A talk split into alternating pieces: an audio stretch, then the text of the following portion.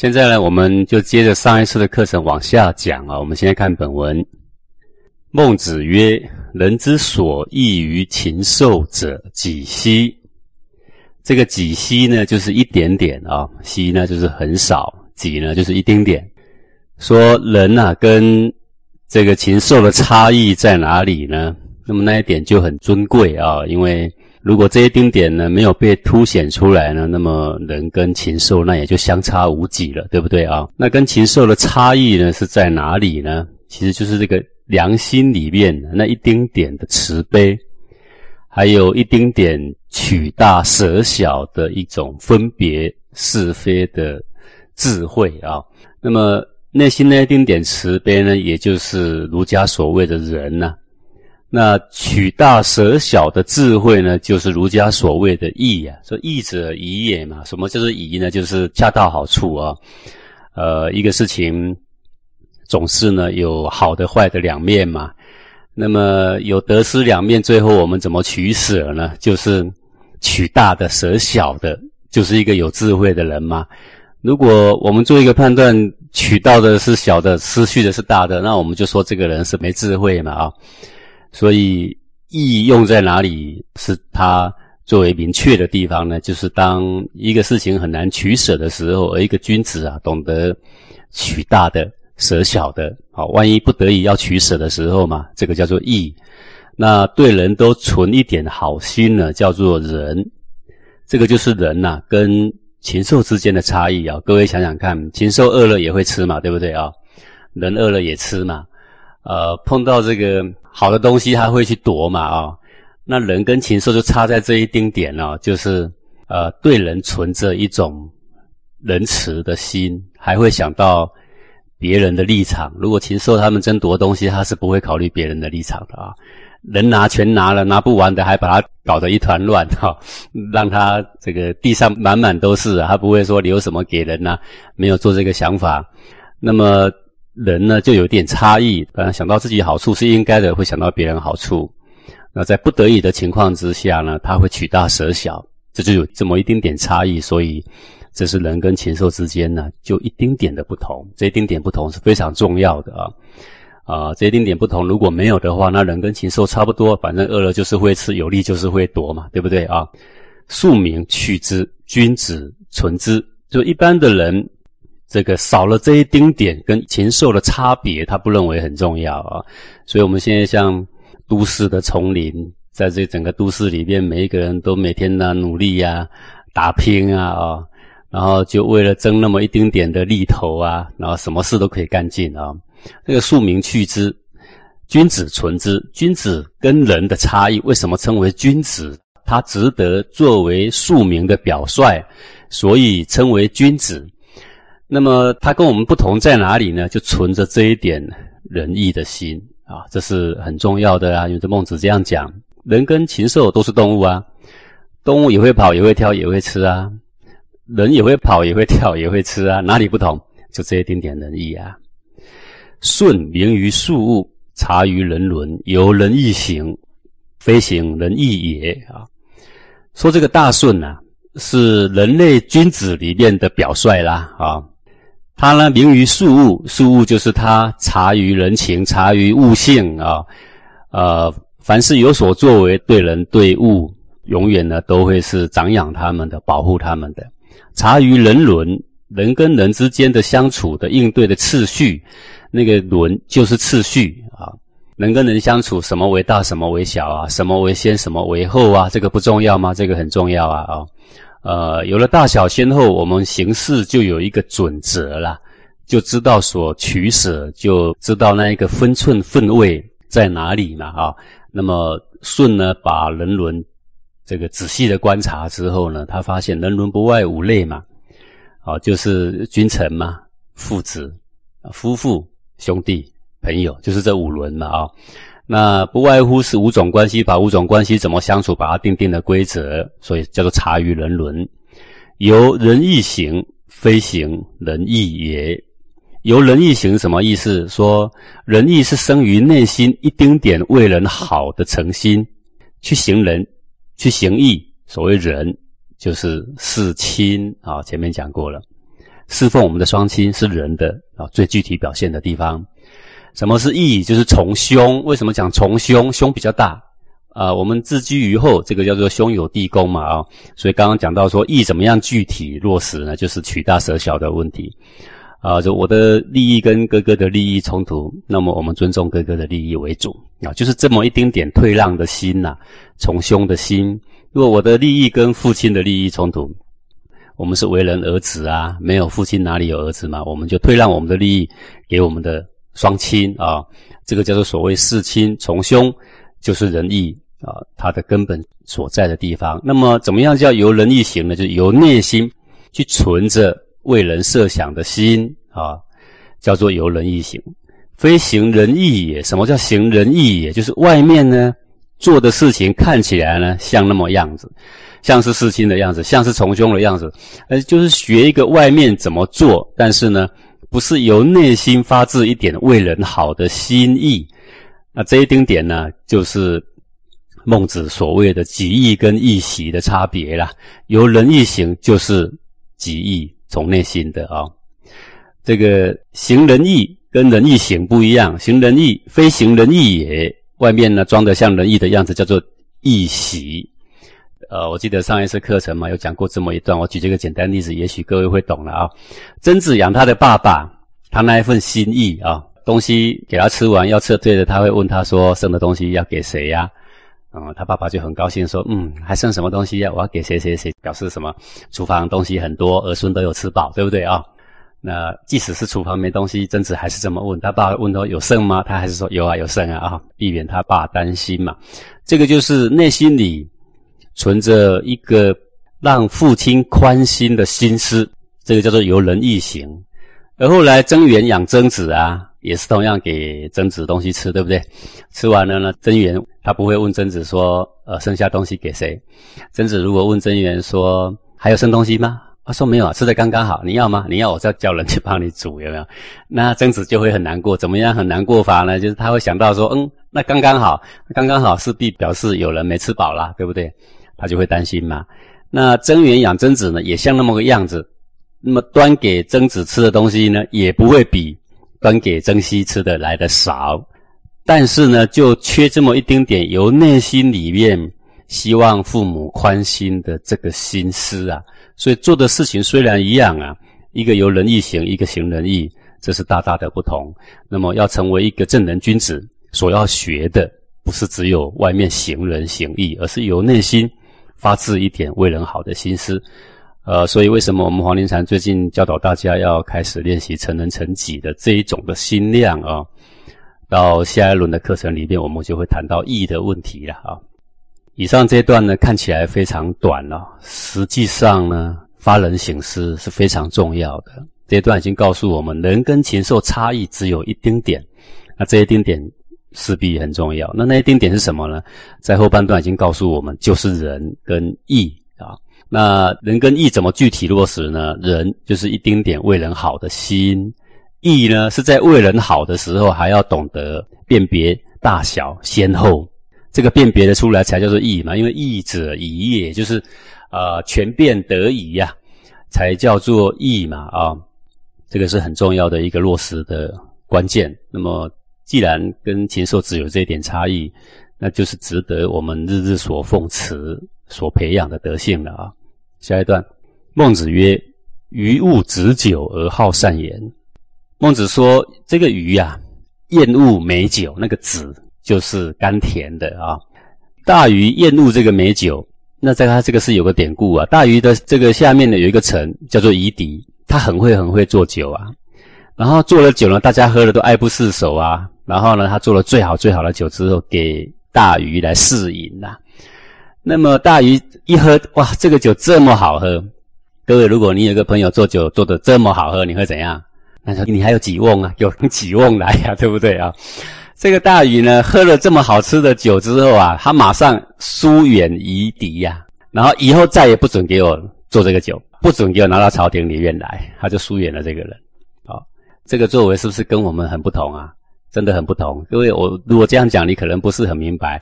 呃，我以现代的这个时下社会的情况来举例，各位就会懂。这个很多人喜欢吸毒啊，然后呢，多严苛的法律去禁都禁不掉，抓了之后放走了还是照吸。那你可见这个毒瘾厉不厉害啊？是很厉害啊。那么这么样引头深重的东西，如果让一般的百姓尝，会怎么样呢？那将会无比的败坏他们的德性，侵蚀他们的德性。那于是想到了这一层，这么好喝的东西，你竟然做出这样的东西来，不晓得要坏我多少满朝文武跟百姓的心性，对不对？啊，所以呢，他就摒弃了这个人啊，而好善言。这个大鱼呢，特别喜欢对人、对事、对物有帮助的善言，所以《书经·尚书》里面有说：“鱼拜昌言”呐，昌言就是呃能够兴盛、能够长远的好话了啊。只要有好话，鱼呢就大大的给对方一拜，说：“哦，这个话呢太实用、太好用了，对人太有帮助，然后就把它给啊拿来用啊啊。”这个是大鱼的是非分明的智慧，什么是好，什么是坏很重要啊。实际上。以我们现在人来说，也不是好坏分不清。你怎么不知道说抽烟不好呢？你怎么不知道说吸毒不好呢？呃，你又何以不知道说赌博不好呢？你每个人都知道啊。你不知道说三更半夜熬夜打电动不好吗？每个人都知道啊。只是我们跟大鱼不同，你没有壮士断腕去做一个对往后有益的事情，呃，把自己自身的欲望呢能够舍下啊。这个呢，就是大跟小的区别啦。大的是未来的，大的是长远的，大的是众生的。为了众生，为了长远，我们应当舍下我思我见的小小的欲望。这个是不是一个大小的取舍啊？这个大小的取舍，壮士断腕断得来，这个叫做义呀。这样各位懂吗？所以，呃，义不是一个非常高远的事情，是每一个人在日常生活中天天呐都可以行持的事情嘛啊。汤直中，立贤无方。至于这个商汤啊，他直中，什么叫直中啊？就是凡事啊，站在不会过于不及的一个节点上啊。什么叫过于不及啊？比如说，呃，这个爱的教育很好嘛，爱小孩是很好的，但是爱太多了会不会有问题啊？那是很有大问题的。所以现在的社会并不是爱不过多，而是爱太多了，呃，造成一个过度溺爱的社会，对不对？那么小孩子过度的溺爱之后，变成啊，你无法再要求他做什么了，然后，呃，他也没有办法立起他的气节、骨气，也立不起来了，德性也立不起来，这个就是已经太多了。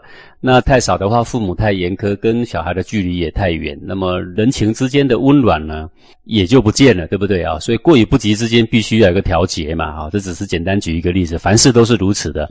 汤特别懂得。这个权变何以适中啊？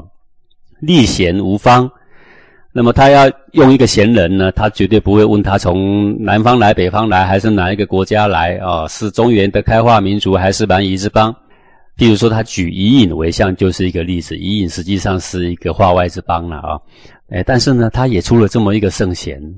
这个汤呢，看中了这么一个贤人呢，就把他举为这个宰相了嘛，所以叫立贤无方。以上的这段是讲汤的德性啊，再来文王视民如商，望道而为之见。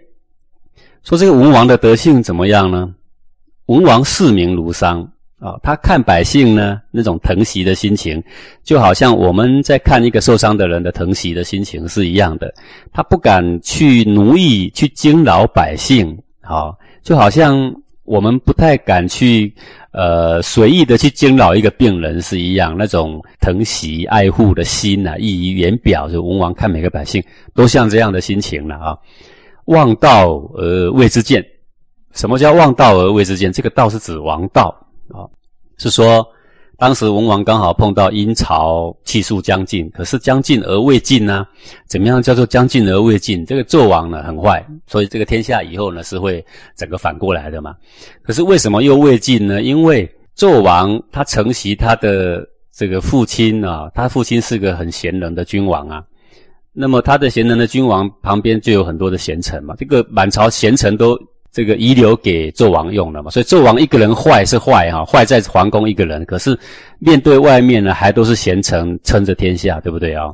所以要一下把他灭亡呢，也不是简单的事。若要一下动兵动武把他灭亡呢，那么民命受伤就很大。那文王呢是视民如商的人呐，他岂肯说为了把纣王的天下给颠覆，然后受伤的人那么多，所以他宁可在等。所以看着这个王道呢，似乎就可以实现，而未知见，而却气数将近未尽，还必须再耐心等待，为了要让百姓不要死伤这么多啊，所以他不急着去诛讨这个纣王了。所以纣王是什么时候才伐的啊？是文王过世之后，有没有？武王继位了之后啊，这个文王太仁慈了，你知道吗？后来姜太公受不了了，就跟武王讲说，就伐纣了啊。所以我们看文王这一段，就可以知道说文王的慈悲之志啊，啊，在中华的先民有大禹这样的智慧，有汤这样的权变公正的人，有文王如此慈悲的人呐。武王不懈耳，不望远啊。这个武王伐纣啊，成功了。但不懈而不望远，懈就是狭逆，就是轻慢的意思啊。耳呢就是近的，是说他不敢怠慢满朝的进程啊。不望远有好处，也不遗忘那个在边远地区的诸侯，因为周家有了这个天下之后啊，那当时支持他的八百诸侯，后来还都是诸侯嘛，对不对？那他有了天下，他也不敢忘说自己的功劳，不是他一个人的功劳啊，对不对？是大家这个努力呀，啊。就声明于水火，赴汤蹈火的成果嘛，所以近臣他也非常敬重，远臣呢也不敢忘怀呀。这是讲武王的义呀。好，那武王伐纣，这个也就是一个大小的取舍的问题。比如说，呃，一个臣伐君是不对的，对不对？但是放着百姓沉溺于水火之间不去救也是不对，对不对？那这两个不对，现在已经鱼与熊掌不可兼得了。那武王要选哪个呢？说我做好我的臣，不要去伐我的军，还是我呢，让百姓呢整天呢沉溺于水火呢？那这两个呢，谁重呢？那显然是天下众生分位比较重，对不对？这个取舍之间就决定伐纣。所以呢，这个武王啊，就是义的表现；这个文王啊，就是仁的表现了啊。周公失兼三王，以失四世啊。这个周公。也是这么样贤明的人呐，失兼三王，就是说他有为人解决的事情啊，他就会去想想说夏商周三代的圣王啊，就是这个尧舜禹汤啊，他们会怎么做啊？以失事事，做事情呢都要来符合这几个圣王他们所行事的风范，就是禹、汤、文王、武王。这四位圣王，他们行事的作风叫做以失事事啊。其有不合者，养而失之，夜以继日。如果他所构思出来的跟夏商周的这个三王四世不吻合，他就继续在想，在思考啊。好，如果是他们，他们会怎么做？幸而得之，坐以待旦。这个万一被他想到了很好的办法，那就迫不及待要赶快明天要在朝堂上公布啊。要救百姓于水火呀，啊，要让百姓呢能够赶快的辨明啊，所以呢就坐着等待天明，等天明之后把这个好的办法赶快公布，让文武群臣呐能够赶快呢去实施，去教会百姓啊。这个是讲说周公啊，啊，这个一点不敢自专啊，然后呢看待百姓呢如此之重啊。这个以上这一段呢是在讲我们的中华先祖有这么多的。美德啊，有这么样高尚的品格、高尚的气节呀，如此的爱民啊，这些圣贤的存心呐，就是把众生的事啊摆为第一件的大事。但是呢，爱民呢也不会太多，因为他必须符合中道的节度嘛啊。那这个只要有所措施呢，都要想想，如果是古圣先王会怎么做。所以有时候同学常常写信来问我说，家庭碰到一些难题呀，事业碰到一些难题呀。就是问我怎么做啊？其实你不必问，我也不必回。你应该想想说，如果哈是大禹他怎么做啊？如果是汤王怎么做啊？你说我现在跟同事之间有一点隔阂啊，呃，跟他闹了好久的脾气啊，一直都搞不定啊，我现在应该怎么办？各位，你要想想说，嗯，如果文王哈，他大概会怎么做，对吧？啊，那你这样想呢？武王会怎么做？各位不要想说武王一定会去伐纣啊，是纣他就一定伐了，但是你的同事可能还不至于是纣，对吧？啊，那么他会用什么样的委婉的方式去取舍大小呢？这个就是我们可以作为标杆的。我们作为中华的子民，有这样的高尚情操的先人哦，是非常值得骄傲的呀。呃，有很多同学喜欢读佛经啊，喜欢读什么经都好啊。那么在读很多经论里面，讲到很多慈悲啊，讲到很多智慧啊，讲到很多空啊，很多无啊。各位，你那个空啊，那个无啊，如果不拿来大鱼身上啊，尧舜禹汤身上套套看，不拿来三王套套看，你哪里能够知道说那些高尚的节操啊，放在生民的身上，用在日常生活中？那最高的极致大概像什么样子？我告诉你，就是尧舜禹汤文武周公这样的样子。对他空是空什么呀？空他的私欲。你有没有发现他世间三王以私事事，幸而得之，坐以待旦。你有没有发现他都没有把自己我私啊放在第一位，对吧？所以那个空是空我私啊啊。然后呢，他能够如此的爱民啊，然后动作如此的迅速啊，这个就是空的极致啊。就是慈悲的极致了啦，所以说佛经高呢，还是如经高呢？用用看才知道，都很高啊。